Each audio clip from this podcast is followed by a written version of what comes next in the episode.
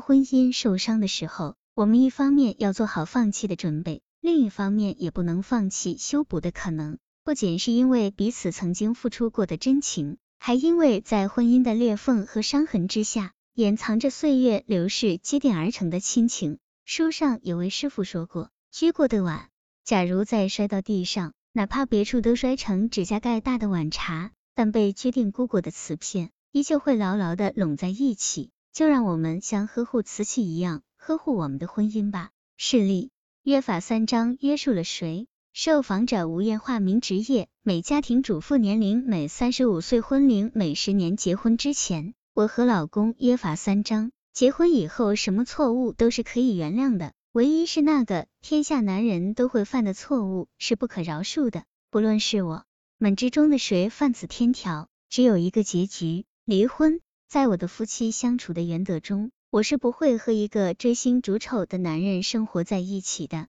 婚后生活一直很平静。两年以后，我们的儿子出生，而我因为原单位效益不好而待岗在家。老公当时在一家民营企业做到了市场部经理，一个月两千多元的收入已经算比较高了，就对我说：“你先不忙着找工作，就在家带孩子吧。”我生完孩子以后，心里一直很脆弱。对找工作的事没什么信心，就接受了老公善意的安排，在家做起了全职主妇。一直到二零零一年，儿子上学了以后，我不能忍受独自一人待在家里的寂寞，向老公要求再出去找工作。这中间几年，老公已经换了好几份工作，收入也涨了一些，有了大几万元钱的积蓄。考虑之后就说，那我们开个小店给你守吧。二零零二年底。我们开一个头饰店的想法成熟，租下店面开始装修。平心而论，在家带孩子的这几年，老公对我的确不错，一发工资就全部交给我，下班完了就给家里打电话。这么多年了，每年情人节、结婚纪念日，从来没有忘记送我礼物。现在又拿出积蓄给我开店，我真的很感动，觉得自己很幸福。可是上天没有让这种幸福的感觉延续太久。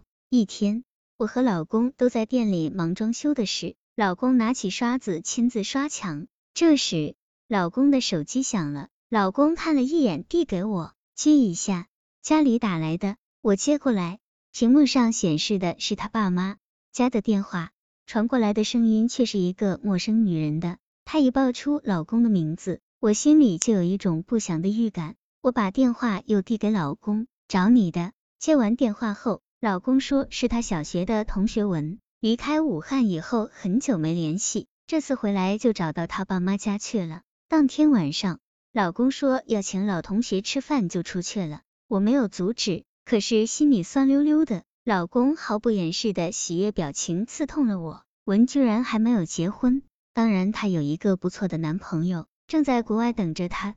用她的话说，出国前的这段日子，想找回一点从前的记忆。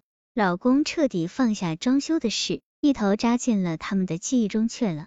起初，他还只是偶尔不回来吃晚饭了，再后来就发展到彻夜不归，说是叫了好些小学同学聚会，鬼才会相信他的话。果然，不久以后，我的担心就从大学同学的口中得到了证实。他们告诉我，老公居然借朋友的房子让文住在那里，而老公则常常晚上去报道。面对我的质问，老公没有隐瞒，他很后悔的样子，说是自己一时忍不住，也是经不住文的诱惑。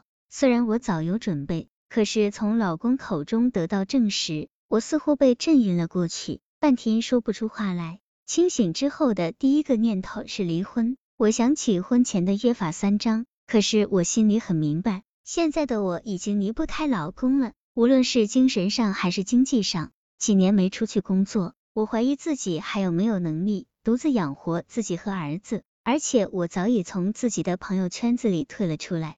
我已经把我生命中最美好、最年轻的十年如花岁月给了他，现在说离婚，我不可能像二十三岁刚嫁给他的时候那么义无反顾了啊！那次争吵过后，我们谁都没有再提文的事，店面装修的事也停了下来。老公每天下班按时回家，一切似乎很平静。春节过后，老公再次主动提起文的事，说是他要出国结婚了，他想送她去北京。我没做声。我希望老公能看出我的态度，可是老公去了两天，回来以后急急的向我表白，什么都没有发生。看他那欲盖弥彰的表情，你说我能相信吗？我想起婚前的约法三章，不知道该如何看法。坚持离婚，背叛的爱情，要他做什么？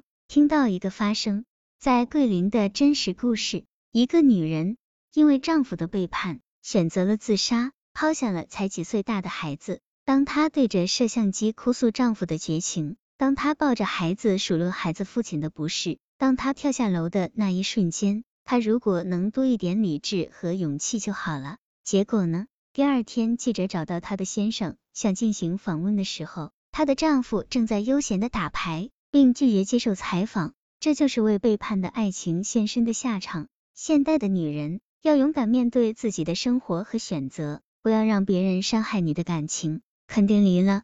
我认为在二十一世纪，难道说没有了男人就活不下了吗？我觉得不管是男人或女人，都应该学会自立，不要依赖任何人。我会离，但是我要他一无所有的离开。